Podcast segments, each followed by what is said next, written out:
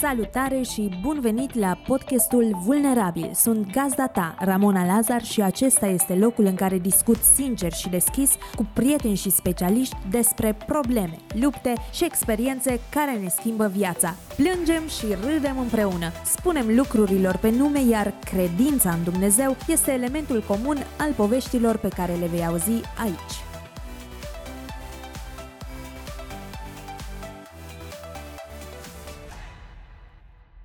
Salut și ce bine că ai venit și azi! Sunt Ramona Lazar și asculți podcastul Vulnerabil. Suntem la episodul 25, iar astăzi o să-ți fac cunoștință cu Melinda Copaci. Melinda este mamă, soție, dar și psiholog, profesor, specializată în terapia prin joc. Astăzi, Melinda ne vorbește mai mult din poziția de specialist, dar pe alocuri se strecoară și inima ei de mamă pentru că este imposibil să le separ pe cele două. Știu că foarte mulți părinți se luptă cu comportamentele copiilor lor. Fie că vorbesc urât, lovesc, țipă, mușcă, smulg jucării și altele, vine peste noi o rușine greu de gestionat și o vină pe care nu știm cum să o învingem. Melinda ne răspunde la câteva întrebări importante, dar și dificile, despre normalitatea comportamentelor nepotrivite cum le numim noi, dar și despre momentele în care îngrijorarea este validă și este nevoie de intervenție în alte moduri decât până atunci. Cât din comportamentul agresiv al copilului reflectă modul în care este tratat de părinte și cum putem să disciplinăm astfel încât să învățăm copilul cum să acționeze în anumite circumstanțe, nu doar să îi dăm o pedeapsă. Aceasta e doar una dintre întrebările la care ne va răspunde Melinda. Discuția de azi ne poartă în multe direcții, dar sper să răspundă la multe frământări pe care le macină mintea și inima ta. Te rog să dai mai departe acest episod unei mame care trece prin ceva asemănător. Și nu uita că poți susține acest podcast făcând cadou o cafea la buymeacoffee.com slash vulnerabil. În descrierea episodului vei găsi câteva resurse menționate de Melinda și datele ei de contact dacă simți nevoia să apelezi la ajutorul ei. Acum, te las să asculți discuția mea cu Melinda. Melinda, bun venit la podcastul Vulnerabil. Mulțumesc, bine te-am găsit, mulțumesc pentru invitație.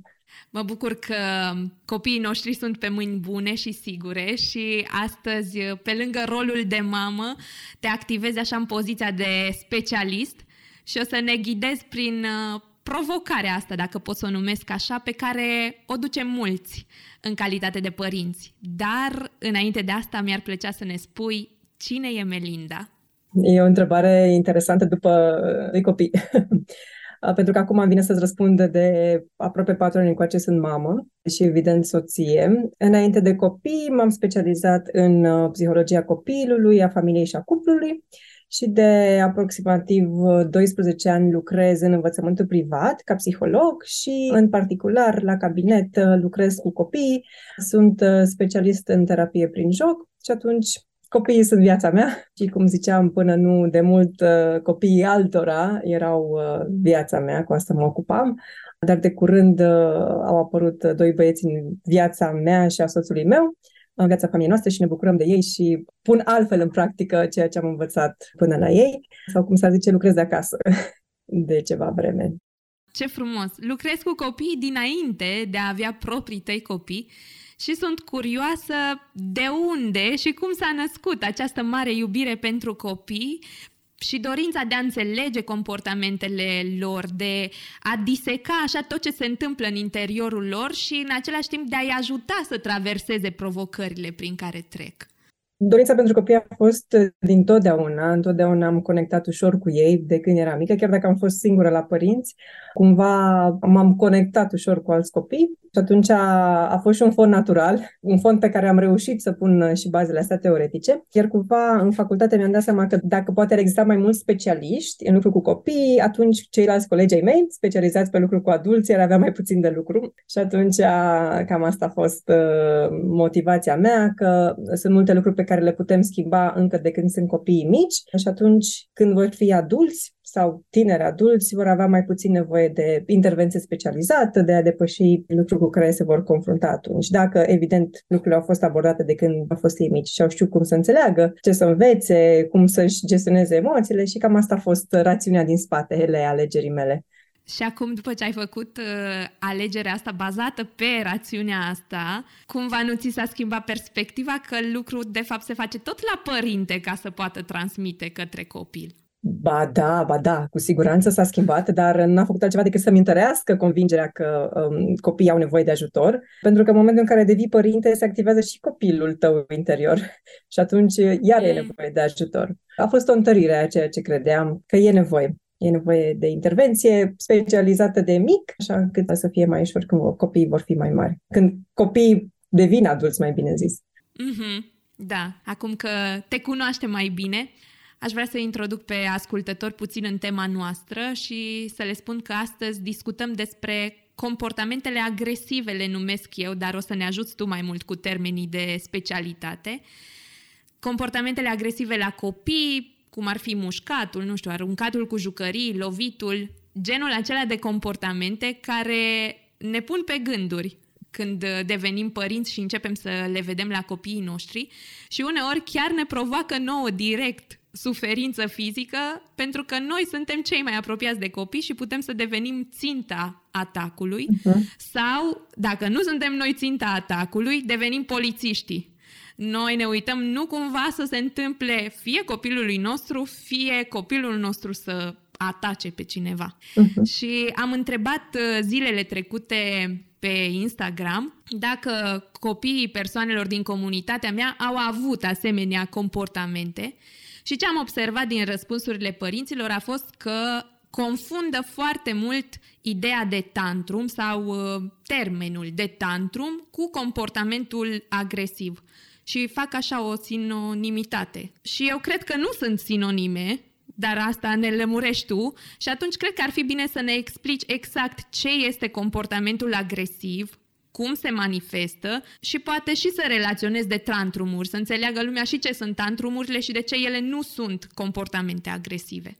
Bun, e o întrebare lungă și uh, e, trebuie să lămurim un pic conceptele astea, că apar aici și cuvântul de agresivitate și cuvântul de tantrum și noțiunea de copii care e destul de variată. Și atunci aș vrea să le murăsc un pic pe ce grupă de vârstă ne focalizăm și până unde vorbim de agresivitate sau de tantrumurile astea pe care le numești sau pe care în general oamenii le numesc așa. Dacă ne oprim la vârsta preșcolară, dacă vrei prima vârstă, 0-3 ani, atunci, într-adevăr, putem să vorbim de tantrumuri, cum sunt cunoscute. Dacă vorbim de preșcolari, ele nu mai sunt tantrumuri, sunt manifestări comportamentale agresive, cum le-ai numit și tu, iar deja după vârsta preșcolară spre școlari, preadolescenți, nu le-aș mai numi comportamente agresive, ele deja devin violență la vârsta respectivă. Wow. Atunci, ca să mă întorc un pic la ce ai spus tu, pentru că ai început despre discuția uh, de pe Instagram cu momicile, mă întorc la partea asta de tantrumuri. Ce este de fapt un tantrum? Nu este neapărat o violență sau o agresivitate, cât este o dereglare emoțională. Gândește-te ca la un pahar cu apă sau la o sticlă cu dop care este agitată. Ce faci cu apa mm. aia? O dereglezi, nu mai e în starea inițială. Cam asta este, de fapt, un tantru. De asta nu i-aș spune că este o manifestare agresivă. Ok, în timpul unui tantrum, un copil se poate manifesta agresiv, așa cum spui și tu. Mm. Agresiv față de el sau agresiv față de alții. Poate arunca cu obiecte, poate lovi, poate mușca, se poate lovi cu capul de ceva, poate să-și dea pumni în cap, depinde de fiecare copil. Asta legată de partea de tantrum. Partea de agresivitate despre care spuneam că un copil, un preșcolar, dacă vrei, se poate manifesta agresiv, mă refer la faptul că deja după 3 ani, 3-4 ani, aceste explozii emoționale, aceste dereglări emoționale nu se mai întâmplă așa de des. Evident, pentru că dezvoltarea creierului a ajuns la un alt nivel. Și o să vorbim poate și despre asta, de ce se manifestă aceste tantrumuri sau aceste explozii emoționale, crize emoționale. Deja după vârsta de patru ani, copilul începe să se regleze mai bine și atunci, da, vorbim despre comportamente agresive. Atunci când copilul, în urma anumitor factori, lovește, aruncă, mușcă, ciupește sau ce mai face. Deci ne-a explicat diferența dintre tantrum și comportamentele agresive și ce înțeleg eu este că este o delimitare foarte vizibilă între categoriile de vârstă. De acolo poți să spui până aici e tantrum, care este natural, și de aici încolo se transformă în comportament agresiv, violență, care trebuie deja adresată și gândită și redirecționată într-un mod diferit decât tantrumul până la trei ani. Și atunci, în contextul ăsta, ce duce la apariția tantrumurilor care sunt naturale, care sunt factorii care contribuie și ce face ca de la trei ani încolo copilul nostru să dezvolte un comportament agresiv. Ce factori uh-huh. se corelează ca să dea imaginea asta care nouă nu ne place deloc? Așa este. Nu ne place deloc. Nu ne place deloc pentru că nu e o imagine ușoară.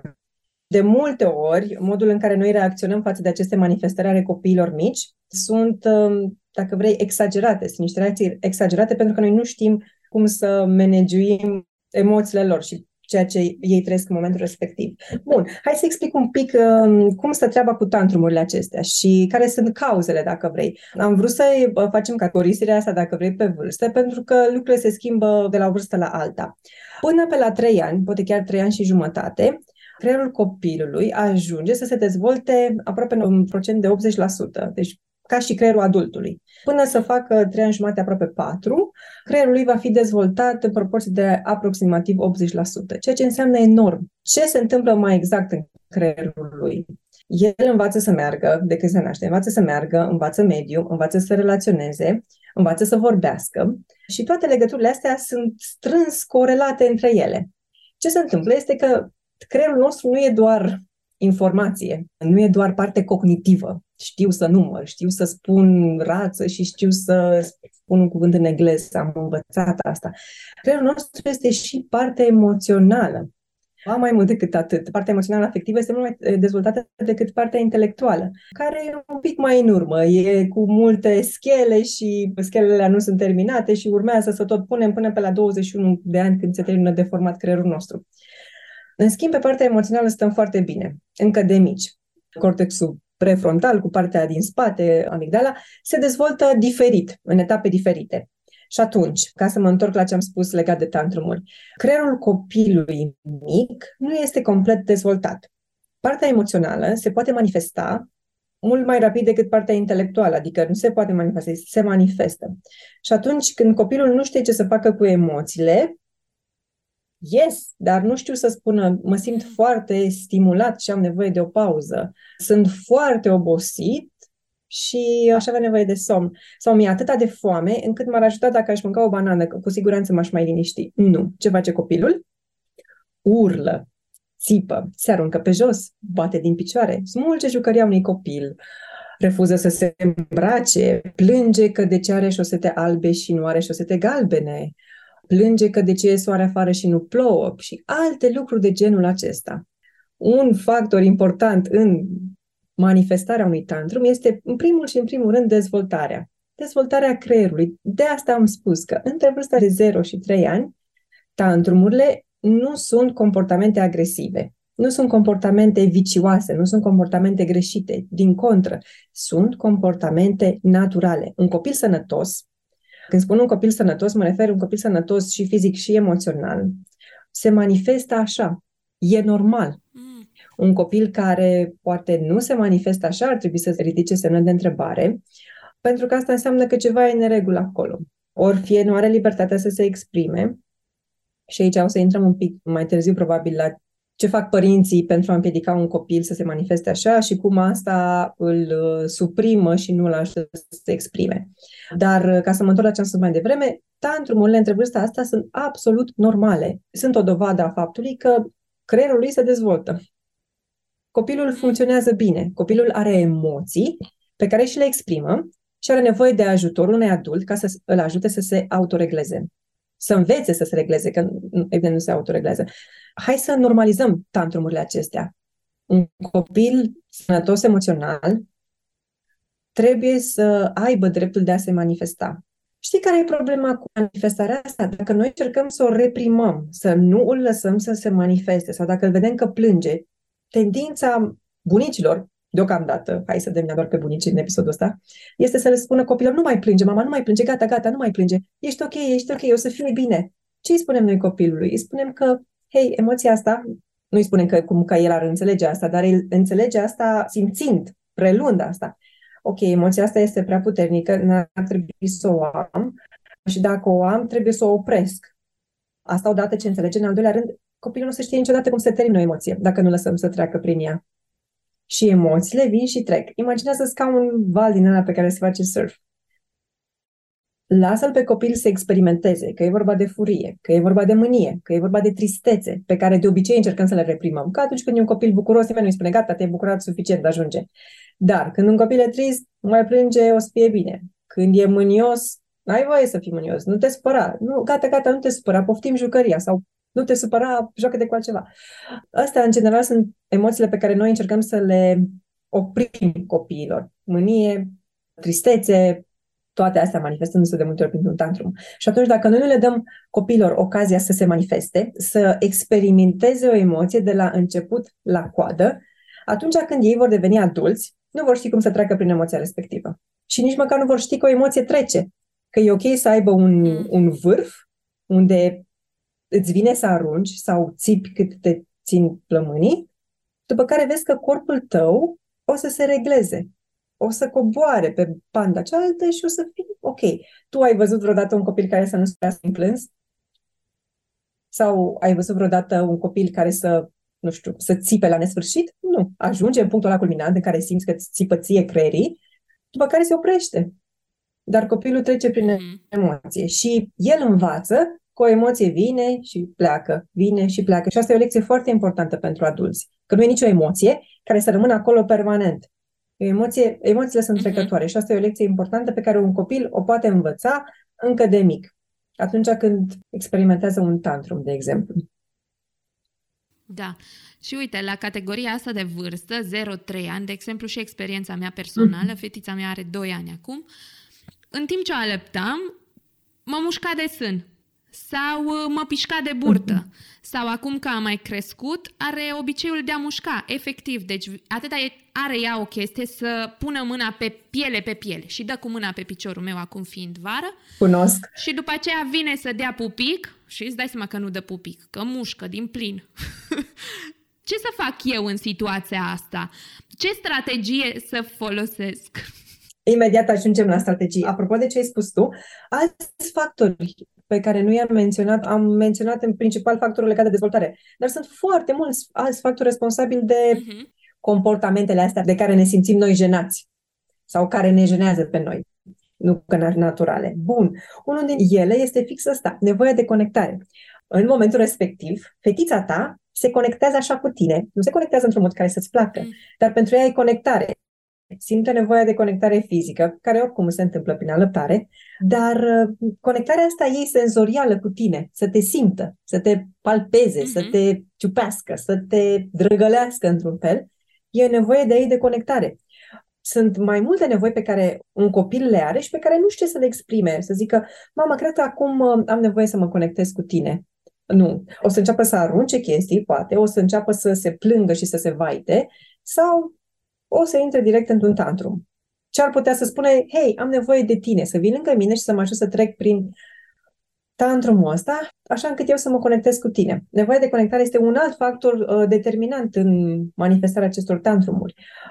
Dar până să ajung la nevoia de conectare, mai sunt nevoile de bază, care sunt foarte evidente la copiii mici, 0-3 ani. Unii copii dezvoltă limbaj destul de devreme un an jumate, doi ani, alții dezvoltă limbajul un pic mai târziu. Și atunci s-ar putea să nu fie în stare să spună, hei, cred că mi-e sete sau cred că mi-e foame în momentul ăsta și aș mânca ceva. Mi-a scăzut glicemia, îmi trebuie un fruct. Nu. O să se manifeste fizic. Așa cum uh, s-ar putea ca unii copii să se simtă mai obosiți decât alții, chiar dacă tu știi că de obicei ne culcăm la 12 jumate. S-ar putea să aibă o zi în care să se simtă mai obosit sau în care să-l curteze un virus, poate nu neapărat să fie bolnav sau să aibă febră, dar cât să nu se simtă în apele lui și atunci să se manifeste așa.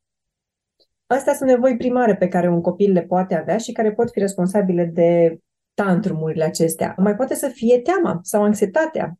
Poate că este într-un mediu nou. Poate că sunt niște musafiri pe care nu-i cunoaște. poate că sunteți în tranziție, vă pregătiți să plecați în concediu, vă pregătiți să plecați la bunici, vă pregătiți să schimbați casa și copilul simte că e multă agitație în jur, că părinții nu mai sunt cu ochii pe el, că ceva se întâmplă. Și atunci, cum poate el să atragă atenția asupra lui? Să se conecteze cu părinții, să-l vadă și pe el cineva? Așa. Nevoia asta fizică e foarte pregnantă la copiii mici și o nevoie pe care noi o ignorăm destul de mult. Adică ne e drag de ei și îi îmbrățișăm de multe ori când sunt la noi în brațe sau când trec pe lângă noi, dar s-ar putea ca unii dintre ei să aibă acest rezervol de dragoste un pic mai mare decât alții. Și atunci modul în care ei să ceară atenție sau intervenție este așa.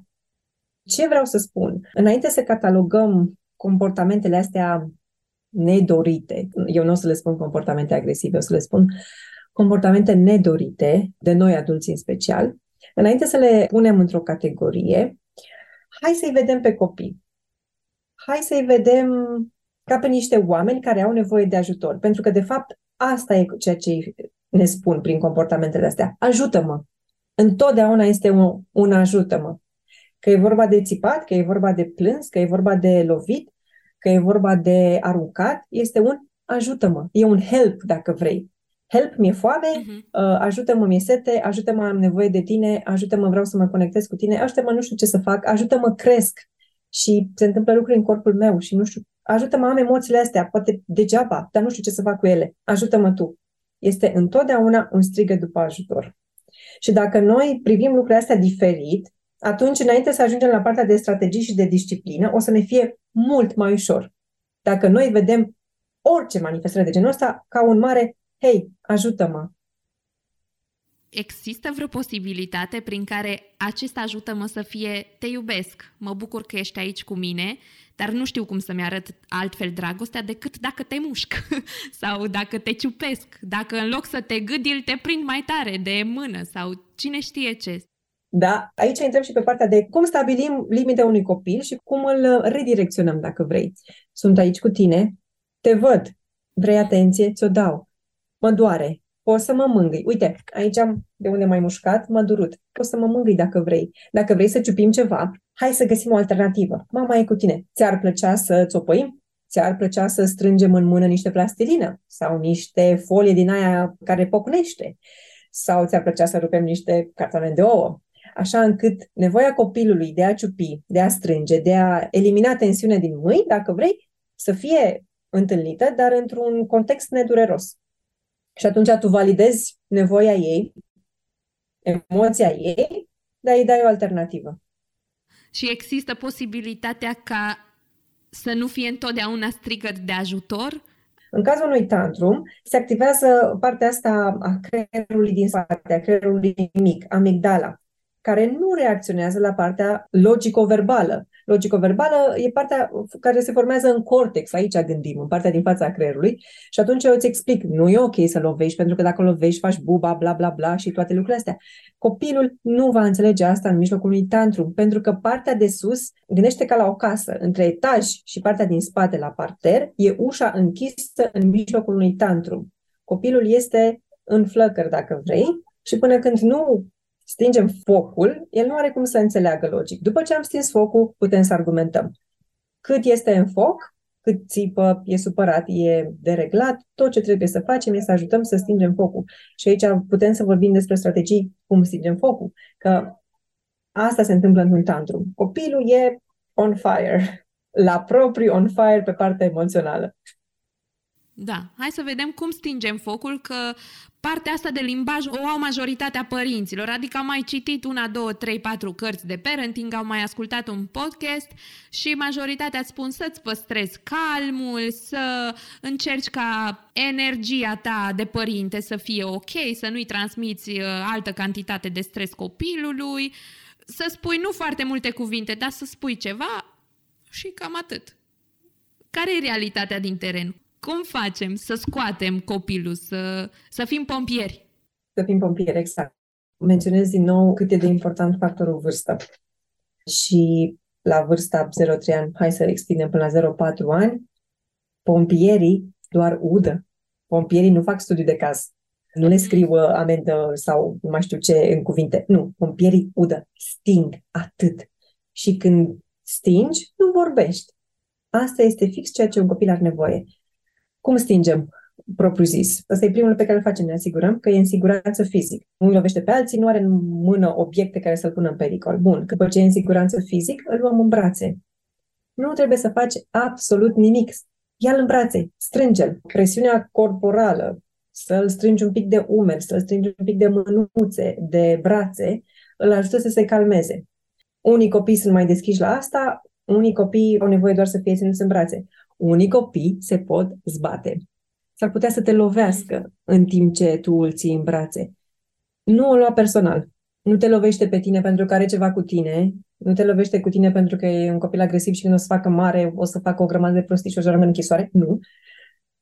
Te lovește pentru că corpul lui nu este reglat, pentru că are nevoie de ajutorul tău să treacă valul ăla despre care vorbeam mai devreme. Și dacă copilul îmi spune, nu vreau să mă țin în brațe, lasă-mă jos, nu mă ține, nu-mi place. Asta era următorul punct. Unii copii nu au nevoie de asta, nu sunt fizici, nu atingerea fizică îi ajută să se regleze. Stai cu ei fizic acolo și poți doar să mm. spui, ok, sunt aici cu tine, sunt aici cu tine, o să treacă, sunt aici. Și dacă doar stai acolo și te uiți la el și te asiguri că nu se lovește sau e în siguranță, e suficient. Problema este a noastră, nu a lor, pentru că noi știm că o să treacă. Întrebarea este, avem capacitatea să așteptăm să treacă valul ăla peste ei, fără să intervenim, fără să le spunem, oprește-te, nu mai plânge. Sunt aici, te văd, sunt aici, stau cu tine. După ce a trecut valul, o să fie provocarea. Ce părinte ar putea să cronometreze să vadă cât durează valul respectiv? O să vedeți că nu durează mult. Pentru unii poate să dureze mult. Depinde, depinde de mulți factori. Dacă e obosit, dacă e înfometat, dacă e foarte supărat, dacă e frustrat, dacă e lovit, dacă s-a produs un eveniment traumatic în viața lui, la fel. Se poate manifesta și ca durată. Dar, mă întorc la partea concretă, e foarte important ca un copil să nu fie lăsat singur în emoțiile lui indiferent cât sunt de intense astea. E important ca un copil să înțeleagă că el nu e singur în emoțiile lui, că un adult e acolo, că îl vede și că nu doar îl vede, e gata să-l ajute și mai mult decât atât, e iubit în ciuda a ceea ce simte. Mm, treabă grea ne-ai dat. cu cât un copil se simte mai în siguranță cu emoțiile lui, cu atât îi va fi mai ușor să le abordeze singur mai târziu. Mm-hmm. Aici vine din nou munca părintelui, că noi, ca părinți, vrem, nu vrem să recunoaștem, se activează în noi rolul ăla de salvator. Și nu prea putem să stăm cu durerea copilului nostru, că ți se frânge inima și când e bebeluș și știi că plânge, poate că are colici și nu, nu știi ce să-i dai, ce să-i faci, îți vine să plângi cu el. Dar pe când e mai mare și știi că ar putea să-ți spună verbal sau crezi că ar putea să-ți spună verbal cel doare și nu poate să se exprime în momentul ăla și nici cum nu se reglează, nu știu, ți se pare că se termină pământul, lumea. Da, dacă ești genul ăla de părinte, ceea ce ar fi ideal. Doar că de multe ori, nu doar rolul nostru de salvator, de a-i salva pe copiii noștri din ceea ce simt, se activează. Mai sunt și alte lucruri care se pot activa în noi. De exemplu, dacă unul dintre părinți, să zicem, sau părinții au experimentat în copilăria lor pericol atunci când cineva plângea sau când cineva urla, se întâmpla ceva. Poate părinților îi loveau, poate că au trăit într-o familie abuzivă, poate că au trăit într-un mediu social nesigur. Și țipătul, țipătul copilului poate să activeze într-un părinte teamă, nevoia de a fugi, sau nevoia de a se proteja. Creierul să înțeleagă, oh, oh, se activează ceva, țipăt înseamnă pericol. Și atunci când creierul se activează și crede că e pericol, reacția e total diferită. Un părinte care reacționează din frică pentru că s-a activat în el anxietatea sau teama sau sentimentul de pericol atunci când copilul țipă și urlă și se manifestă agresiv, e posibil ca părintele să reacționeze agresiv din simplu motiv că creierul părintelui crede că ceea ce face copilul este agresivitate față de el, adică o ia personal. Și spuneam, dacă părintele are un istoric de abuz, de agresivitate, atunci comportamentul copilului poate declanșa în creierul părintelui nevoia de a se proteja sau de a reacționa. Am luat categoria asta 0-3, cred că am uh, disecat-o unde a ajuns. Hai să mergem și spre 3-5 și până uh-huh. la 10 mhm. ani sau nici nu știu cam care sunt categoriile, că poate mai sunt părinți care au și copii în categoria asta de vârstă, deși da. eu am impresia că toți au copii de 2-3 ani ca și mine. Da, știu că ți se schimbă universul și aduci pe partea cealaltă a muntelui de unde tot ce vezi sunt acești copii care ți urlă pe lângă tine și sunt de vârsta copiilor tăi. Te înțeleg și eu sunt acolo. Dacă mergem mai departe, trecând de vârsta de 4 ani, deja începem să vorbim și despre controlul impulsurilor, că până la 3 ani noi așteptăm ca un copil să fie în stare să se controleze. Și sunt foarte multe studii pe partea asta, în special studiile americane, care studiază partea de control al impulsivității și control al impulsurilor și sunt foarte mulți părinți care consideră că un copil la un an sau la doi ani ar fi în stare să-și controleze furia, ceea ce e imposibil. Creierul lui nu e dezvoltat acolo. E doar schelă. Încă nu e pus nimic pe perete, gresic, faianță, nimic. Schelă. Și atunci un copil nu are această capacitate. După vârsta de 4 ani, deja copilul începe să capete mai mult control asupra impulsurilor sale. 5, 6, cam până pe la 10 ani, ar trebui să fie destul de stabilă structura asta. Ar trebui să fie suficient de capabil să-și controleze o bună parte a impulsurilor. Acum, sunt adulți care nu sunt în stare să-și controleze impulsurile, deci partea asta de control se duce până departe și unii sunt mai de succes în a reuși să facă asta, alții mai puțin. Întorcându-mă la întrebarea ta, după vârsta de 4 ani, tot ce înseamnă comportament agresiv are deja alți factori determinanți. Oricum și comportamentul agresiv poate să difere mult după vârsta de 4 ani. Putem să intrăm la partea de bullying, de tachinare, de umilire, de comportamente agresive verbale, ești prost, etc. După vârsta asta, comportamentele care încă continuă să se manifeste nu mai sunt naturale. Unul din factorii care determină agresivitatea copilor după patru ani, adică preșcolarilor și poate și mai, mai târziu, poate fi stilul parental, și aici vorbim despre părinți uh, controlling sau despre părinți permisivi. Un alt factor poate fi inclusiv temperamentul copilului, care devine mult mai vizibil, dacă vrei, mult mai creionat după această vârstă de patru ani și atunci, ok, sunt, pot fi și factori externi, dar pot fi și factorii temperamentali. Și un altul ar mai putea fi și uh, factorul social în care copilul crește. Pentru că comportamentul agresiv poate fi un comportament preluat după această vârstă. Văzut și preluat și experimentat. Și atunci ne uităm altfel la aceste comportamente agresive. E ceva ce i s-a întâmplat copilului și dă mai departe. E predispoziția copilului nativă de a fi mai agresiv, de a fi mai înclinat spre asta?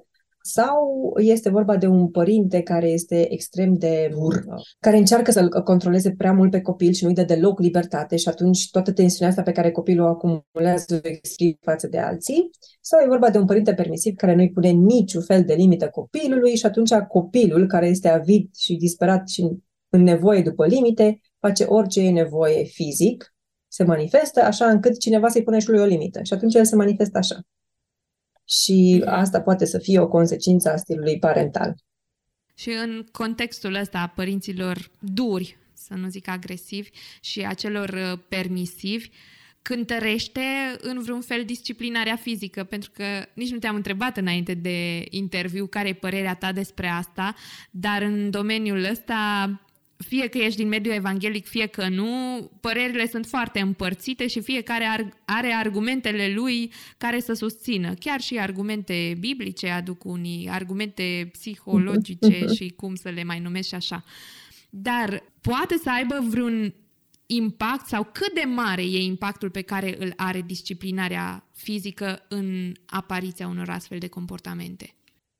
Cred că este o întrebare vitală în podcastul pe care îl faci tu și atât de vitală încât la un moment dat ți-aș propune să reiei topicul ăsta uh, în sine despre cum noi evanghelicii sau noi, oamenii care avem o relație cu Dumnezeu și credem în Dumnezeu, alegem să ne disciplinăm copiii, alegem să ne învățăm copiii. Deci de ce spun asta? Pentru că topicul ăsta este atât de important, pentru că are așa de multe efecte pe termen lung. Și atunci mi se pare extrem de important să discutăm despre asta. Mă întorc la ce m-ai întrebat și am să-ți răspund. Și am să răspund din două perspective. Partea științifică, care e plină de date. Sunt date științifice bazate pe cercetări, adică ele există. Poate la sfârșit îți dau și linkuri ca să crezi că le scot de la mine din burtă, deși aș fi super inteligentă să scot toate datele astea singură de la mine. Sunt o grămadă de studii care s-au făcut și pe băieți și pe fete, pe vârste diferite. Un studiu arată cu date concrete că aproximativ 20% din materia cenușie în anumite zone ale capului, ale creierului, în special partea asta prefrontală, unde ziceam că e toată partea asta de inteligență și de logică, scade, deci scade cu 20% la copiii care au fost loviți. Loviți, adică o palmă, nu doar atât. Și asta se întâmplă în intervalul ăsta de vârstă pe care ți l-am spus eu, 0-3-0-5 ani, pentru că studiul e făcut între copii de 0 și 5 ani. Ceea ce mi se pare enorm, 20%, e o reducere, dacă vrei, pe care niciun părinte nu și-ar alege-o. Eu, uite, prefer să aleg ca creierul copilului meu să fie mai puțin dezvoltat cu 20%. Așa că mi-asum să-i dau la fund sau mi-asum să-l pedepsesc fizic. Pentru că nu ascultă, pentru că se manifestă așa, pentru că nu stă cu minte în biserică, pentru că l-a lovit pe alt copil, pentru că țipă și ură non-stop și pentru că lovește pe fratele mai mic sau alte motive. Nu știu și dacă nu doar în studiu atâta, se spune se frecvența, dar sunt curioasă. Uh, dacă o să am dau avut datele, o, o să dau datele. O să vorbesc și despre scăpări, că e foarte important. Scăpăm ca părinți. Scăpăm pentru că la rândul nostru ne-am luat-o. Pentru că sunt situații în care energia noastră e așa de puțină sau resursele noastre sunt așa de mici încât o dăm în bară și scăpăm. Ce facem? E important cum ne reglăm. Cum facem pace cu copilul nostru. Pentru că uh-huh. o rană se poate vindeca. Hei, mama a greșit. Hei, tu n-ai fost în stare să te controlezi și ai dat în mine sau ai dat în fratele tău. Iar mama a făcut fix ca tine. N-a avut capacitatea să se controleze sau a fost atât de mânioasă încât ți-am dat una. Iartă-mă, îmi pare rău. Nu e ok să lovim. Nu e ok să ne lovim. Nu e ok să lovim pe nimeni, nici eu pe tine, nici tu pe mine, etc. Asta am zis acum. Putem repara. Și Uh-huh. Despre reparare e vorba în orice relație. Pentru că dacă stai să te gândești în orice relație ne rănim, în special în relații apropiate, mamă, copil, soț, soție. Dar nu rana e cea care rămâne, ci conectarea și repararea. Că un lucru uh-huh. poate rămâne stricat dacă alegem să-l lăsăm așa. Dacă alegem să-l reparăm, hei, am reparat, mergem mai departe. Aș vrea să insistăm un pic pe asta, pentru că mi se pare că începe să se facă lumină în mediul evanghelic, mai da. ales în rândul părinților tineri. Și scăpările uh-huh. apar și văd multe mame vinovate și mulți tați așa da, încărcați da, de vina da. asta că au avut scăpări și atunci uh, părinții care sunt foarte încărcați de vină că într-un moment de maximă tensiune i-au dat uh, o palmă peste mânuță, să zic. Dacă am avut o scăpare, automat gândul meu merge că mi-am anulat relația cu copilul meu, am eșuat ca părinte, nu mai există cale de recuperare, mi-am stricat și copilul, mi-a stricat și inima mea. Și atunci, în relația asta în care sunt un părinte care vrea să nu mai facă lucrul ăsta, care începe să aibă o înțelegere diferită despre ce înseamnă disciplinarea în contextul credinței și al Bibliei, cum rezolv, cum lucrez un pic la mine ca să pot să conțin comportamentul ăsta uh-huh, uh-huh. care mie nu-mi place la copilul meu. Da. Da, deja intrăm la strategii pentru părinți și aici e altă discuție, dar vreau să mă întorc la ce ai spus tu legat de partea asta de vinovăție. O dăm în bară. Din fericire o dăm în bară, pentru că altfel noi am fi Dumnezeu dacă n-am dat în bară în relație cu copiii noștri. Și atunci, atunci când noi o dăm în bară, sunt două lucruri care ies la iveală. Odată, că noi nu putem să facem nimica singur și nimica perfect, că aici ne bazăm doar pe Dumnezeu, că El e resursa noastră. Și în al doilea rând, pentru că El e resursa noastră, El ne-a învățat deja ce trebuie să facem. Atunci când noi greșim în relația cu Dumnezeu în primul rând, El mereu ne spune să ne ducem la El, să ne cerem iertare și El ca un părinte bun ce este, ne primește și ne iartă. Mm. Exact aceeași, dacă vrei, aceeași regulă este aplicabilă și în relația cu copiii noștri. E o relație de durată, e o relație în care noi niciodată nu vom putea ieși din ea. Este pe vecie relația dintre un părinte și un copil. Dar orice relație trece prin suferință, răni și există loc de reparare. Poate ceea ce noi stricăm sau ceea ce credem noi că am stricat, să ne amintim că nu e nimic ce Dumnezeu nu poate vindeca și nu poate răscumpăra, dacă vrei. Chiar și atunci când noi o dăm în bară și greșim. Legat de partea asta cu lovitul, comunicarea e foarte importantă și asumarea Și da, spuneai că începe să se facă lumină și eu cred asta. Și înțeleg și de unde vine și sentimentul ăsta de vinovăție, pentru că toată viața noastră, poate unii dintre noi am fost crescuți în mediul evanghelic, în care am învățat să fim ascultători, să ne respectăm părinții, să nu călcăm pe bec, să nu facem prostii și de multe ori, în contextul ăsta evanghelic, am învățat că nu iau aia ruptă din rai, într-o altă formă, parafrazez. Sau că Biblia ne îndeamnă să ne disciplinăm și fizic copilul. O să abordez și partea asta.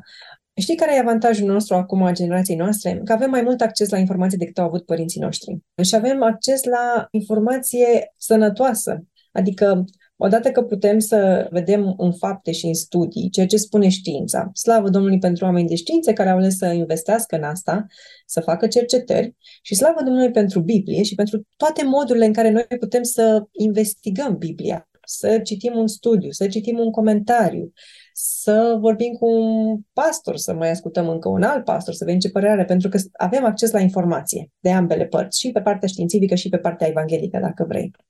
Întorcându-mă la partea științifică, legat de partea asta de pedeapsă, sunt foarte multe lucruri care sunt importante aici. Noi ce transmitem unui copil atunci când îl lovim? indiferent de vârstă, transmite că violența e ok pentru a rezolva un conflict și pentru a rezolva o problemă.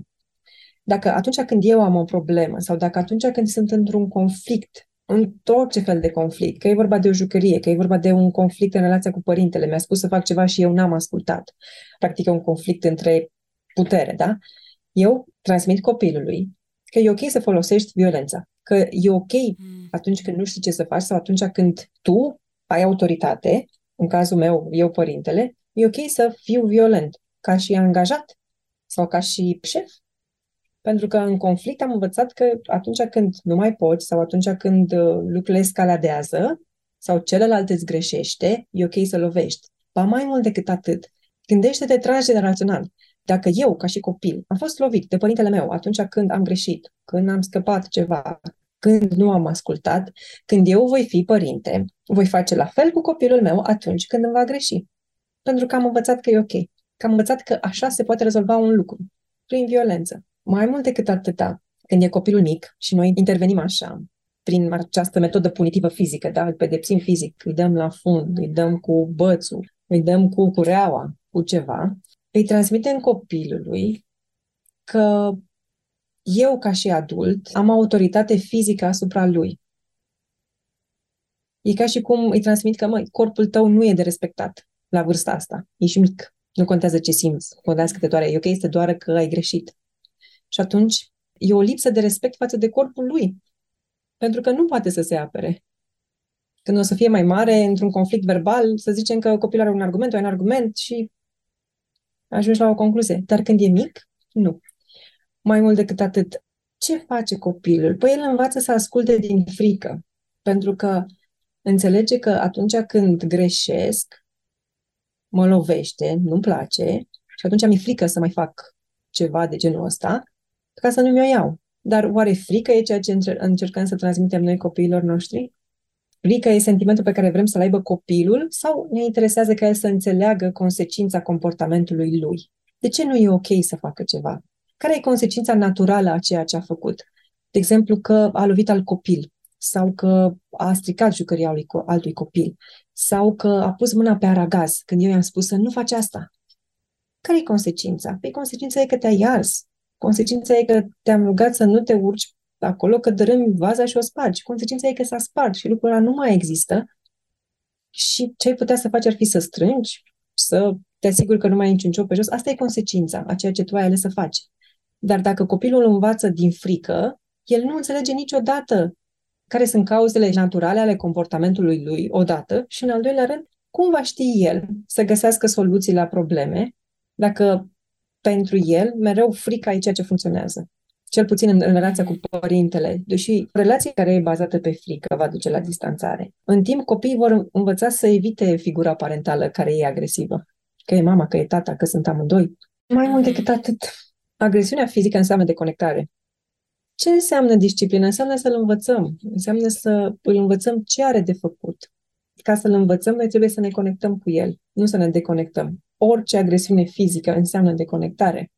Și ca și principiu pe care îl folosim noi, noi psihologii și noi oamenii care lucrăm sau promovăm această abordare blândă în parentaj, mai întâi ne conectăm, apoi corectăm. Până când nu ne conectăm cu copilul, noi nu suntem în stare să facem corecție sau n-ar trebui să fim în stare să corectăm. Mai întâi ne conectăm. Hei, sunt aici, te văd. Hei, sunt pentru tine, te accept, chiar dacă ai făcut asta, și apoi corectăm. Până când nu reușim să ne conectăm cu copilul, să avem relația de încredere, atunci nu vom reuși să facem corecție. Corecție a unui comportament pe care nu-l dorim pe viitor. Mai lămuresc un lucru și la asta vreau să ne gândim. Atunci când eu aleg să pedepsesc fizic, cum cred eu că va afecta asta pe termen lung concepția pe care copilul meu o să o aibă despre Dumnezeu? Pentru că, la un moment dat, noi învățăm pe copiii noștri că Dumnezeu e tată. Bun. Dumnezeu tată, Dumnezeu fiul, Dumnezeu lucrând, dar Dumnezeu tată. Cum se va raporta un copil la un Dumnezeu tată în condițiile în care eu, ca părinte, îl disciplinez fizic? Oare pot să mă gândesc la asta? Cum îl va afecta pe el modul în care el îl vede pe Dumnezeu, disciplina mea fizică? Oare de fiecare dată când o să păcătuiască, o să se gândească, aoleu, am dat în bară, trebuie să fug, să nu mă vadă Dumnezeu că urmează pedeapsa sau am greșit, ce o să-mi iau acum să vezi ce o să-mi facă Dumnezeu, că uite, n-am ascultat de el și acum aștept să-mi se întâmple lucrurile. Oare ăsta e Dumnezeu pe care vrem să-L cunoască copiii noștri sau pe care să-L aștepte, să-L înțeleagă, la care să se raporteze? Modul în care noi arătăm dragoste și disciplină față de copiii noștri o să fie o poartă, dacă vrei, spre modul în care ei vor ajunge să îl privească pe Dumnezeu la un moment dat ca și părinte, ca Dumnezeu tată. Și asta poate să fie o altă discuție. Dar pentru mine, ca și mamă, și nu ca și specialist, ăsta e unul din lucrurile care mă determină să aleg blândețea în relația cu copiii mei. Ne-ai pus pe gânduri și cu siguranță pe toți cei care ascultă. Am înțeles că disciplinarea fizică deconectează și rupe relația, nu doar că o deconectează flicată în mod frecvent, chiar rupe relația, îndepărtează copilul, poate pe moment nu-ți dai seama, pentru că copilul are nevoie de tine, poate să existe în lumea asta prin intermediul tău, că tu îi dai acoperiș, mâncare, haine și așa mai departe, îl porți la școală, dar când va ajunge tânăr adult, adolescent și chiar uh, matur, s-ar putea să vină către tine să-ți spună toate lucrurile astea. Și atunci, în contextul ăsta în care am văzut ce nu e bine, hai să luăm Biblia și să vedem ce e bine. Ce putem lua din toți termenii ăștia pe care Biblia ni spune, da, există păcat, există vină, dar pe lângă asta există iertare, există har, există dragoste. Dumnezeu are dragoste pentru noi și Dumnezeu este dragoste.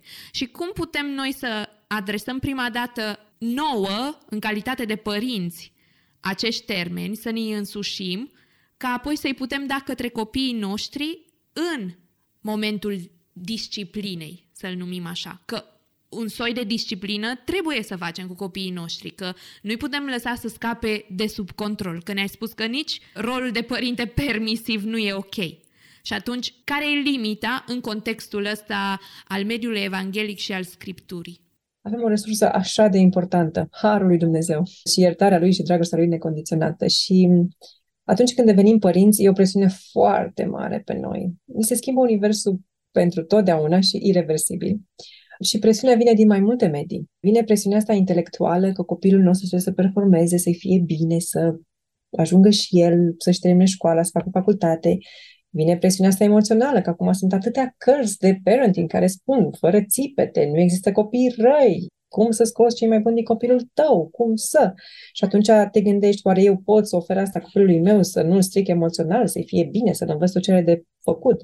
Vine presiunea spirituală. Cum să fac eu și ce din ceea ce fac eu și cum îl învăț eu pe copilul meu, îl duce spre Dumnezeu. Cum să fac eu ca copilul ăsta al meu să le aleagă pe Dumnezeu, să fie un creștin autentic, să-L iubească pe Dumnezeu, să-L urmeze pe Dumnezeu, să îl slujească pe Dumnezeu toate lucrurile pe care un părinte cu teamă de Dumnezeu și le dorește pentru copilul lui. Și mai e presiunea asta socială, în care mamele își compară copiii. Al meu țipă, al tău nu țipă, al meu stă cu minte în biserică, al tău nu stă cu minte în biserică. Știe să nu până la 100, și în engleză, și în română, și în franceză, și în mandarină.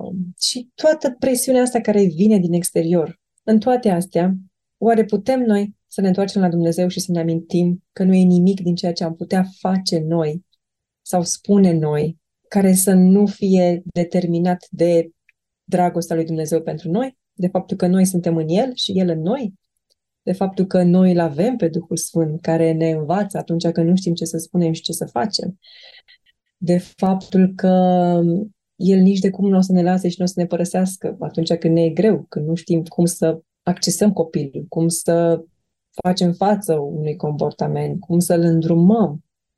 Oare ne bazăm și reușim să-L accesăm pe Duhul Sfânt care trăiește în noi în orice zi din viața noastră de părinte? Oare ne amintim că e acolo? Că-L avem pe Duhul Sfânt care să ne îndrume în deciziile noastre, în învățătura pe care o dăm copiilor noștri, în intuiția pe care Dumnezeu ne-a pus-o în inimile noastre de mame, de tați. Suntem creați după chipul și asemănarea Lui. El e tată. Și la rândul nostru a ca pe unii dintre noi să ne facă părinți. Ne bazăm pe El și dacă noi învățăm să ne conectăm, e cuvântul pe care îl caut, la Dumnezeu și la resursele pe care noi le avem în El, cred că multă parte din presiunea asta pe care am menționat-o în paragraful trecut mai cade de pe omerii noștri, că nu e despre noi. Nu e ceva ce am putea noi să facem mai bine prin resursele și cărțile pe care le citim și studiile pe care le facem și cursurile pe care le plătim și podcasturile pe care le ascultăm, sau ceva ce am putea să facem mai greșit, în care Dumnezeu să nu fie în control. Și când ne amintim că El e în control și noi suntem doar o unealtă, cred că lucrurile se mai liniștesc un pic în inima noastră, de părinți, cu multă presiune. Mm-hmm. Hai să luăm cadrul ăsta în care sunt părintele care a avut doar mici scăpări pe disciplinare, reușesc să mă conectez cu copilul meu, dar copilul meu are aceste comportamente, are și tantrumuri, a avut până la trei ani, maxime de se tăvălea pe stradă și se uita lumea la noi, le-am gestionat pe alea cum am reușit mai bine, acum are, nu știu, șapte ani. Și încă nu are dezvoltată atât de puternic partea de autocontrol și tot încerc, tot încerc, dar comportamentul copilului meu mi se pare că vorbește despre mine ca părinte și simt că am eșuat și nu am capacitate de a-l educa cum reglez asta în mine și cum acționez ca să îndrept, să zic așa, direct și practic comportamentul copilului meu? Da, e o întrebare foarte binoasă, dacă vrei, sau foarte complicată, pentru că interferează cu multe lucruri, interferează cu ceea ce noi credem despre noi, cu așteptările pe care ceilalți le au despre noi, cu modul în care noi gestionăm vina asta, dacă vrei, și presiunea despre care am vorbit și mai devreme. Și nu doar atât. Care sunt așteptările noastre concrete atunci când devenim părinți? Oare cât ne e de clar că în momentul în care copilul nu mai este în corpul nostru de mamă, în care a ieșit și s-a născut în universul ăsta, nu ne mai aparține odată și nu doar că nu ne mai aparține, nu mai e noi. Chiar dacă trăim cu impresia că e al nostru, e o altă ființă pe care o avem, dacă vrei, spre administrare pentru o mm. perioadă, cu personalitatea lui. Da, seamănă fizic cu mama, cu tata sau cu bunicii paterni sau materni sau cu un văr. Poate să semene la unele apucături, poate să semene la unele gusturi, că îi plac căpșunile cum îmi plac și mie. Dar e o altă ființă, cu personalitate diferită, cu comportament diferit, cu traiectorie diferită și nu ne aparține. Nu mai suntem una, ci suntem doi pe două traiectorii diferite. Da, îl învățăm, îl disciplinăm, că până la urmă disciplina asta înseamnă, tot spun cuvântul ăsta, sau poate l-am mai spus, disciplina înseamnă învățare. Eu îl disciplinez, adică eu îl învăț pe copil disciplină, nu înseamnă bătaie când zic că te disciplinezi. Înseamnă că te învăț. Și atunci eu, ca și părinte, am rolul de a-l învăța, de a-l uceniciza, dacă vrei să vorbesc în termeni evanghelici, de a-l transforma într-un urmaș al lui Hristos sau de a-i arăta calea pe care trebuie să meargă în viață. Legat de manifestarea comportamentului lui agresiv, pot fi niște factori de care ar trebui să țin cont. Odată, dacă mi se pare că sunt depășit ca și părinte de comportamentul copilului, e ok să cer ajutor. Pot să cer ajutor la oameni apropiați, hei, voi cum ați gestiona asta, ce ați face? Sau pot să cer ajutor unor specialiști. Uite, chiar nu știu ce să fac aici. Oare sunt cărți pe care ar trebui să le citesc sau tu, ca specialist, mă poți ajuta în ceva? Poate copilul are și alte nevoi mai puțin de cele uh, comportamentale. Poate, nu știu, are ceva lipsă de fier, de magneziu, poate fi altceva.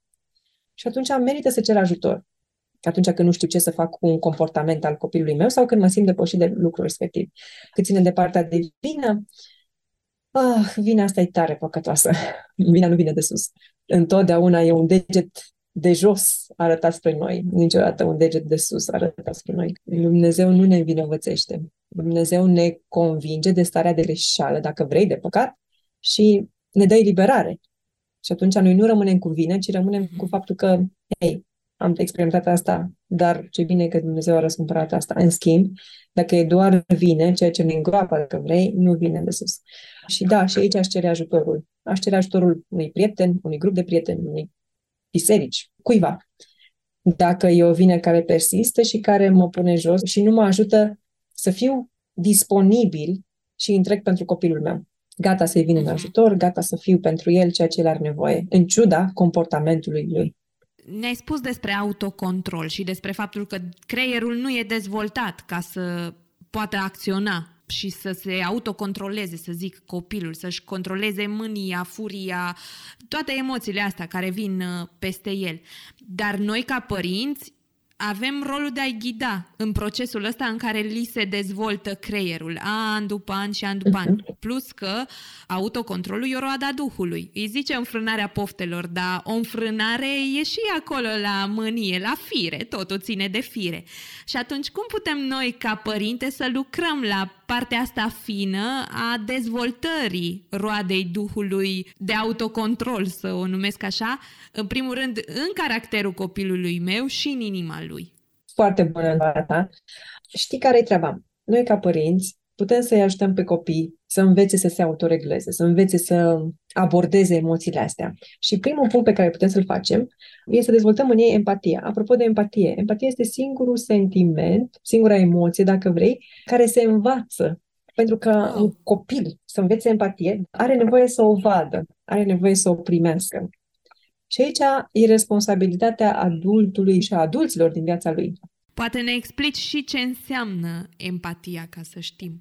Înseamnă să poți să fii disponibil să simți ceea ce simte cel din fața ta. Mm. E atât de ușor de preluat emoția asta, pentru că sunt niște neuroni speciali responsabili de emoția asta. Se numesc neuronii oglindă, fix așa se numesc, neuronii oglindă, mm. uh, și sunt principalii care sunt responsabili de empatie. Ce înseamnă asta?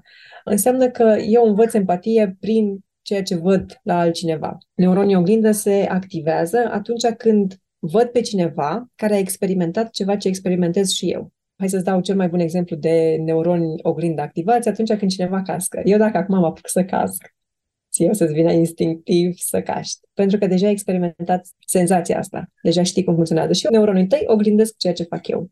Bun. Acum, ca eu să exprim empatie, trebuie ca la rândul meu să fie experimentat. Mm. Adică, într-o situație în care eu am căzut și m-am lovit la genunchi, am nevoie ca cineva să se fie oprit și să zic, au, cred că te-a durut foarte tare, ai făcut buba și te-ai zgriat. Vine încoace să spun un pansament. Ca la rândul meu să pot să fac asta atunci când văd un copil care a căzut, să pot să mă opresc și să zic, wow, te-ai rănit, intervin sau să pot să strig, mama, un copil a căzut. Acum, dacă un copil nu înțelege propria emoție, că e vorba de durere, că e vorba de furie, că e vorba de tristețe, el nu are cum să exprime empatie atunci când o vede în altcineva. Are sens ce spun? Dacă eu nu am fost văzut, dacă eu nu am înțeles că atunci când un copil m-a luat jucăria, m-am mâniat, eu nu am cum să empatizez față de un alt copil care trece prin așa ceva. Uh-huh. Visceral, creierul meu nu se poate conecta. Nu e un neuron oglindă care să reflecte asta. Și atunci, ce pot să fac eu ca părinte? Păi să fiu oglindă pentru copilul meu. Simplu. Când un copil exprimă o emoție. Și aici pun și ele pozitive. Este entuziasmat, e bucuros, a primit un cadou, apoi e trist și a pierdut jucăria de pluș în parc. Ce pot să fac eu în primul și în primul rând ca să dezvolt empatia, empatie care duce la autocontrol și la gestionarea furiei și la altele, o să vorbim despre alte legături, de ce e importantă empatia asta până la urmă, de am ajuns să vorbesc despre ea. Ce pot eu să fac ca părinte este să fiu oglindă pentru el. Hei, te văd. Și când spun oglindă, au, te doare, fizic eu îți arăt, poate mă încrunt, sunt oglindă pentru tine și reflecția ta, fizic, facial, te doare, plângi sau ești super fericit, ai primit excavatorul pe care îl așteptai tu de mult timp. Și atunci copilul poate să pună un label, dacă vrei, o etichetă pe emoția respectivă. Cu cât un copil mm. are un bagaj mai mare, dacă vrei, de cunoștințe emoționale, mai multe etichete pentru emoțiile lui, cu atât îi va fi mai ușor să le identifice singur la un moment dat în el și ulterior în alții și să empatizeze cu alții. Cu atât va fi mai eficient din punct de vedere social și emoțional în gestionarea relațiilor. O să fie adult și o să fie frustrat și nu o să știe să pună mă, mă simt foarte tensionat. De ce mă simt? Ce e asta? Ce simt? Îmi să fac asta. Dacă când am fost copil, părintele meu mi-a explicat, hei, ești mânios, hei, ai furie, mm, ai tristețe, e ok să o simți, se manifestă așa, te strânge stomacul, plângi, îți vine să dormi mai mult, nu știu, depinde de emoție, atunci eu ca adult o să știu să o identific și o să știu și ce să fac cu ea. Și mă întorc la ce am zis mai devreme. Dacă noi nu lăsăm pe copii să simtă emoțiile și le reprimăm, atunci, în momentul în care ei vor fi complet independenți din toate punctele de vedere, emoțional, fizic, social, ei nu vor ști ce să facă cu ei și cum să-și gestioneze emoțiile. Vor fi anxioși, vor fi frustrați, vor fi neînțeleși și atunci principalul rol pe care noi îl avem când sunt ei mici e să-i ajutăm să identifice cât mai multe emoții. Gândește-te ca la o paletă a unui pictor. Cu cât punem mai multe nuanțe, mai multe culori pe paleta emoțională, cu atât le va fi mai ușor să știe cum să picteze cu ele. O să știe ce să facă cu ele. Am început podcastul ăsta povestindu-mi despre cum vorbeai cu mămici uh, și spuneau că în parc văd copii care sunt loviți sau care au fost loviți. Dacă copilul meu nu știe să identifice emoția lui, nu o să știe să empatizeze când un copil trece prin asta și nu doar atât. Dacă un lucru rău o să-i se întâmple, cineva îl agresează sau cineva se poartă nepotrivit cu el și îl face să se simtă într-un anumit fel, respins, rușinat, neînțeles, abandonat, etc., etc., atunci el nu o să știe cum să reacționeze, cum să-și gestioneze ceea ce simte. Întorcându-mă la partea de autocontrol, asta se poate învăța. Empatia e un punct important pe partea asta de gestionarea agresivității și cum merge mână în mână cu autocontrolul. Pe partea de autocontrol spuneam că în primii ani de viață nu avem, e zero, ulterior începe să crească, dar cum îl facem noi să crească? Sunt foarte modalități în care putem să facem asta. Se numește mm, amânarea gratificării. Atunci când noi învățăm copiii că lucrurile se primesc instant, atunci când copiii stau pe telefon sau la desene sau doar stau pe telefon și fac de două ori click și au trecut la pagina următoare, au văzut următorul desen, asta nu îi ajută să-și amâne gratificarea asta. E instant. Atunci când copilul cere sau nici măcar nu cere, că deja nu trebuie să se exprime verbal că părintele a prins ideea că avea nevoie de apă sau că de fapt vrea biscuitele pe care le aveam în mână și nu mai aștept să-mi ceară sau să se uite la mine să facem eye contact și să-mi spună vreau biscuite sau să zică cum zice el. Dacă eu îi dau instant, nu îl ajut să dezvolte autocontrol și nici să dezvolte această amânare a impulsului. Și da, ca părinte pot să fac asta. Pot să întăresc mușchiul ăsta, dacă vrei, încă de când e mic copil. Pot să fac asta și prin jocuri. Sunt o grămadă de jocuri, cum ar fi asta cu... Știi că ne jucam noi, nu vine acum, când eram noi mici, ne jucăm 1, 2, 3, la perete stai. Uh-huh. Trebuia să te oprești. Mai e semaforul, în care dacă e roșu te oprești, dacă e verde pornești. E instinctiv, e un impuls, pac, te oprești. Sunt tot felul de jocuri în care tu poți, ca părinte, să-l ajuți să dezvolte mușchiul ăsta, să-l face mai tare. E un experiment care vorbește fix despre asta, despre amânarea gratificării uh, imediate. Îi spune The Marshmallow Experiment, în care un copil e lăsat singur în cameră cu o bezea și îi se spune că dacă așteaptă până se întoarce, o să primească încă una. Ce se întâmplă acolo?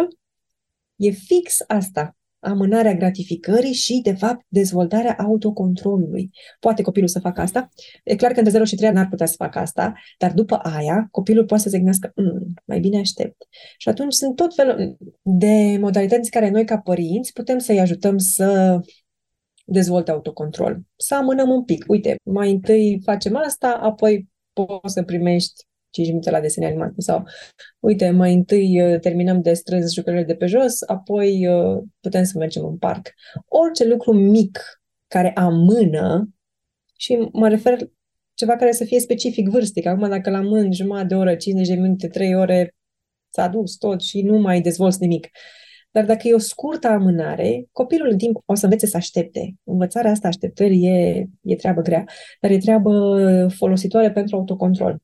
E foarte încurajator să știu că prin toate lucrurile astea mici de peste zi în care zici așteaptă puțin să mă șterg pe mâini că apoi o să-ți dau lingură să poți începe să mănânci, contează sau uh-huh. mai întâi strângem uh, jucăriile care sunt pe jos și apoi luăm puzzle-ul pe care uh-huh. ți-l dorești. E chiar încurajator de știut că fiecare lucru clădește pe partea asta de autocontrol, pentru că mi se pare o calitate sau nici nu știu cum să o numesc, foarte importantă în viața noastră, de la adolescență până la maturitate și până la bătrânețe. Așa avem nevoie de ea și mai ales uh-huh. în mhm. viața de credință n-are rost să discutăm că partea de autocontrol uh, trebuie să fie acolo da, zilnic. Da. Dar aș vrea să mergem uh, spre manifestarea comportamentelor când se întâmplă în public, față de alți uh-huh. oameni, nu față de părinte. Ce fac eu ca părinte dacă copilul meu e cel care lovește când suntem în parc, de exemplu, și eu sunt de față? Intervin, nu intervin, cum intervin, ce spun, ce fac după aceea cu copilul meu. Dacă ne poți zice așa niște pași practici pe care să-i și puteam aplica mâine când mergem în da, parc și da. se întâmplă prin absurd lucrul ăsta. Da, cu siguranță răspunsul da, intervin în orice formă, fie că e copilul meu cel care agresează, fie că e copilul meu care este cel agresat, intervin instant. Mă refer la agresivitate fizică. Și nu doar fizică, dar și verbală. Eu personal aș interveni fără să stau o clipă pe gânduri. Și aș interveni inclusiv fizic. Dacă e copilul A și copilul B și se întâmplă ceva, să zicem că A e al meu, B e celălalt, fie copilul A îl lovește pe B, eu o să mă pun fizic între ei la nivelul lor. Mm. Adică gândește ca la o barieră între cei doi.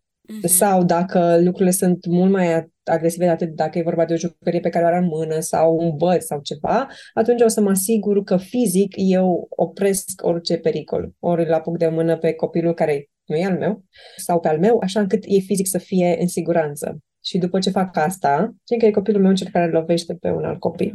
O să mă pun fizic între ei, ziceam, și o să fie oglindă. Oglindă pentru amândoi copii indiferent de care e vârsta lor. Eu o să oglindesc și o să verbalizez ceea ce a făcut copilul meu, în cazul de față pe care l-am dat ca exemplu, lovind. Hei, copilul meu te-a lovit cu lopățica. N-arăți ce s-a întâmplat. Te-a lovit cu lopățica. Nu ți-a plăcut. A fost supărat, ceva nu i-a convenit și a făcut asta pentru tine. Cum te simți? Te doare ceva? Ce ai nevoie? Verific unde e copilul celălalt. După ce mă asigur că copilul celălalt e gata să audă, adică e ok, nu mai plânge, e reglat, dacă vrei, fizic, atunci o să mediez discuția dintre ei. Aici depinde fix de cazul respectiv. Dacă s-au certat, dacă i-a luat, dacă i-a făcut și ca să văd ce s-a întâmplat. Și uh, sunt niște principii pe care o să vreau să le scot din contextul ăsta ca să înțelegi că se poate aplica oriunde. Ce o să fac? O să validez emoțiile amândurora. Tu, Filip, în caz de față, te-ai supărat că ți-a luat jucăria sau că ai fi vrut să te joci într-un fel și el n-a vrut să se joace cu tine în felul ăsta. Orice emoție pe care a simțit-o, că probabil că o să-mi spună la vârsta asta vorbește, am vrut să fac asta sau nu am vrut să fac asta. Validez emoția celui care a agresat, dar și celui care a fost agresat. Ambele emoții sunt valide. Ambele. După ce validez emoția, o să merg pe partea asta, la altă de setarea limitelor. Înțeleg că ai fost supărat, ai făcut asta. Nimeni nu e pentru lovit. Copilul nu e de lovit, nimeni nu e de agresat, nimeni nu e lovit. Asta e regula la noi și toată lumea știe. Și după ce aș face asta, aș căuta alternativa. Mă întreb ce ai fi vrut să-i spui sau mă întreb ce altceva ai fi putut să faci cu el. Oare ce poți să faci atunci când ești foarte mânios? Acum eu spun asta în condițiile în care copilul meu mai mare știe ce are de făcut când e mânios sau știe să-mi zică, păi, trebuia să vin să vorbesc cu tine sau trebuia să mă duc să mă joc cu altceva sau trebuia să fac asta. Ca să ajungem în punctul ăsta, la fel, noi ca părinți trebuie să le dăm copiilor strategii. Mm-hmm. Cum îi învățăm să se manifeste atunci când sunt mânioși? Și până să le dăm strategii, copilul e în stare să identifice emoția despre care vorbeam mai devreme? Poate copilul să spună, sunt mânios, sunt supărat, m-a enervat. Că dacă poate să fac asta, atunci eu pot să-i dau strategii. Mm-hmm. Putem să respirăm, putem să ne dăm doi pași mai în spate, sau putem să dăm o tură de teren sau de parc dacă suntem în locul de joacă pentru că simți că corpul tău devine foarte agitat. Și atunci ajută-l să se liniștească sau dă ce are nevoie de o tură și vezi dacă poți să iei de la capăt în relația cu X cu care te-ai certat. Dacă se întâmplă invers, dacă un copil care nu e al meu îl agresează pe al meu, atunci lucrurile se simplifică mult mai ușor când nu m-a pus să disciplinez alți copii sau să învăț pe alți copii ce ar trebui să facă, dar pur și simplu să mă asigur că sunt cu ei și că cel care a fost lovit, în caz de față copilul meu, e de față cu cel care l-a lovit. Și eu să-i spun, uite, copilul meu nu e pentru lovit, înțeleg că ai fost supărat. Se simte așa. Dacă copilul meu e calm și i-a trecut plânsul, atunci am să rog pe el să-i comunice verbal copilului care l-a agresat, eu nu sunt pentru lovit, m-a durut, m-ai supărat, să nu mai faci asta. De ce fac asta? Nu că o să-l schimbe pe copilul respectiv, ci pentru că e un exercițiu foarte bun pentru copilul meu. Ca în situațiile respective în care eu nu o să fiu de față, el să facă asta. Că o să fie la școală, că o să fie în parc, că o să fie pe teren de fotbal, că o să fie la not, nu știu. Dar el să aibă skill să facă asta. Mm. Nu am cum să-l învăț pe celălalt copil ce să facă, în schimb pot să mediez ceea ce copilul meu îi spune celui care l-a agresat. Cam asta ar fi pe scurt.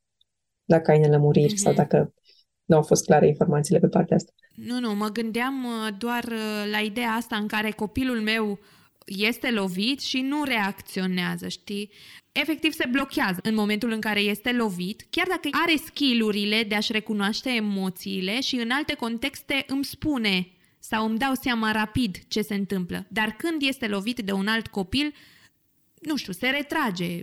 Tu ai impresia că e un papă lapte și nu știe să se apere. Și chestia asta am văzut că apare la mai mulți copii și poate unii părinți au impresia asta că trebuie să te aperi și tu, fii puternic, fii curajos, fii curajoasă, spune ceva. Nu oglindi comportamentul celuilalt, dar apără-te într-un fel sau altul. Cum ar trebui să-i învățăm cumva să știe care e poziția lor, că nu-i bine să fie agresați de alții și totuși să spună ceva, dar să spună cu voce tare, știi, cu curaj, nu așa Ape, nu-i bine să lovim. Uh-huh, uh-huh. Asta poate să aibă foarte mult de a face și cu personalitatea copilului.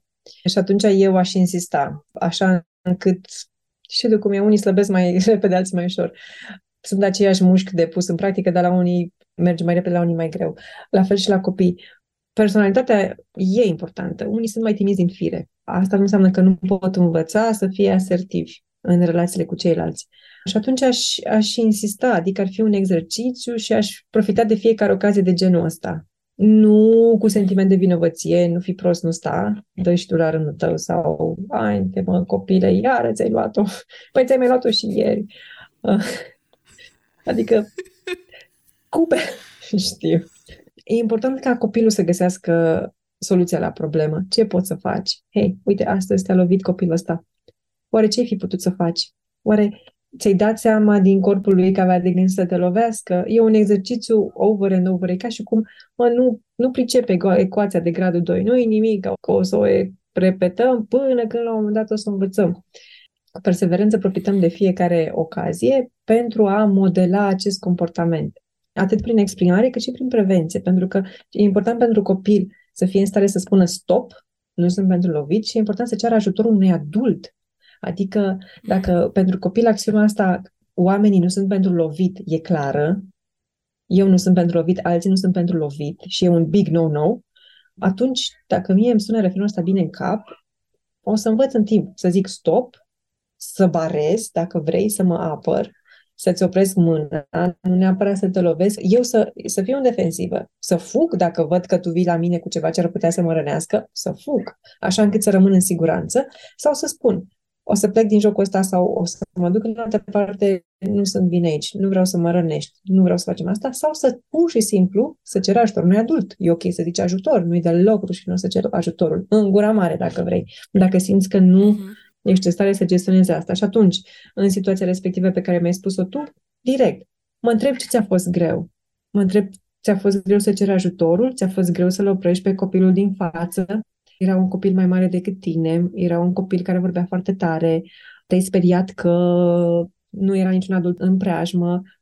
Cumva să explorezi ce face ca copilului să fie greu să și apărarea singur sau să acceseze informația pe care eu deja am dat-o de nenumărate ori înainte de evenimentul respectiv.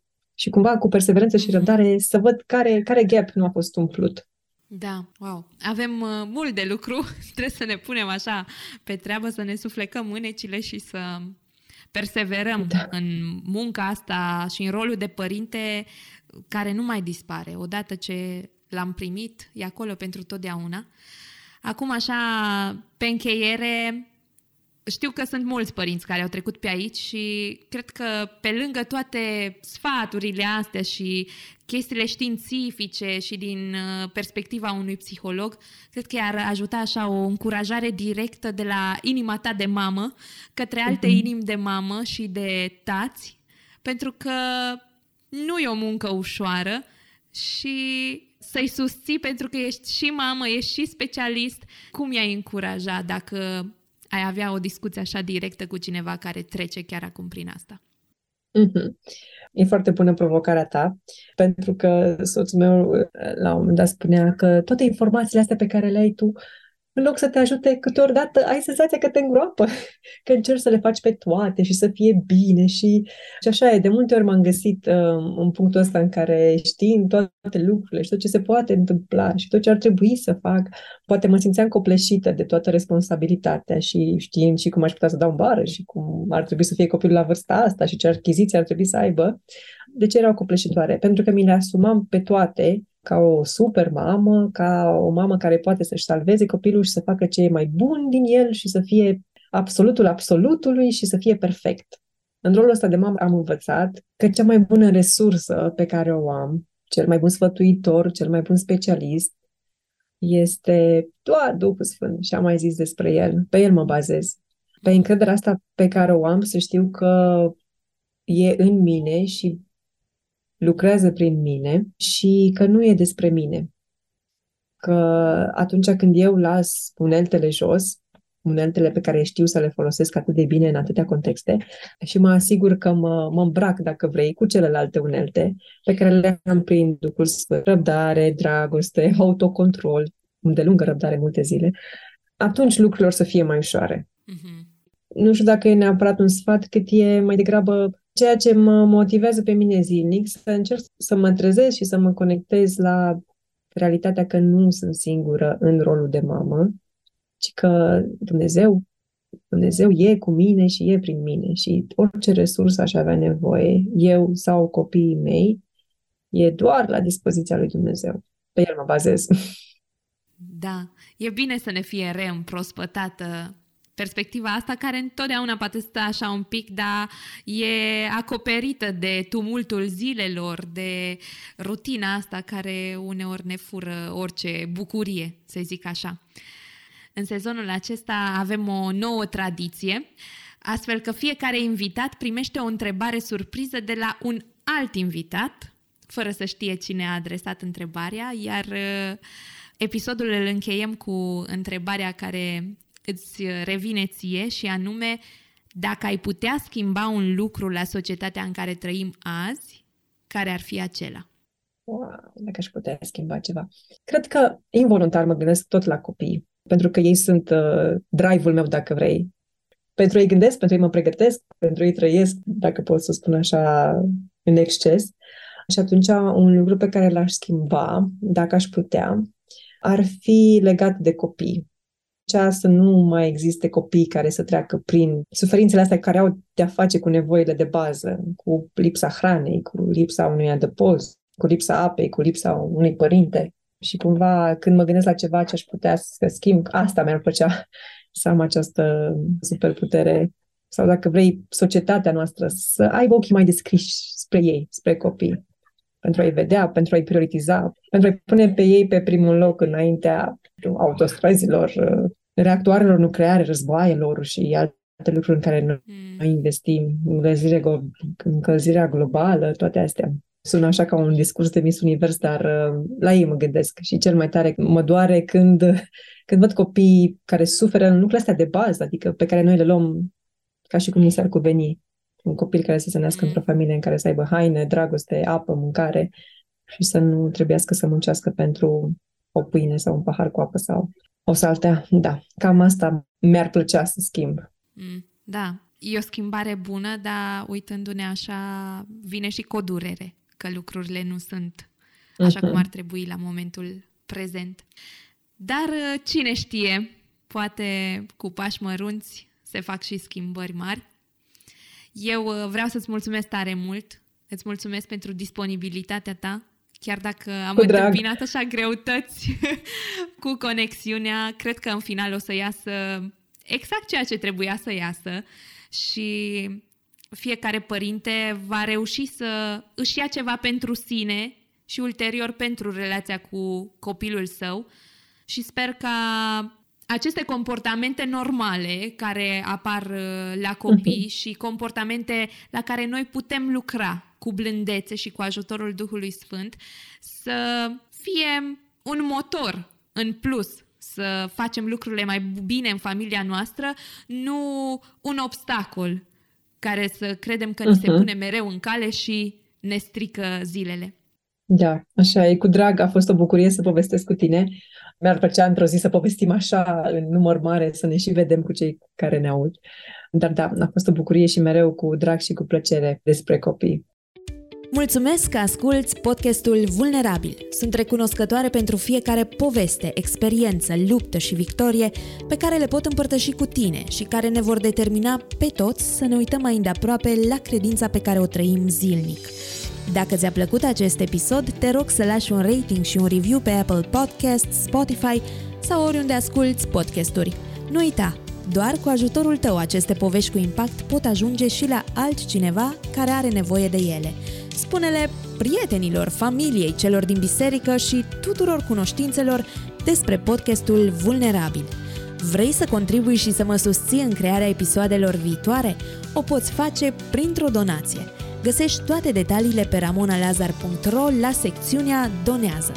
Până la episodul de săptămâna viitoare ne întâlnim pe Instagram, YouTube și Facebook, unde mă găsești sub numele de Rami Lazar. Ne vedem acolo!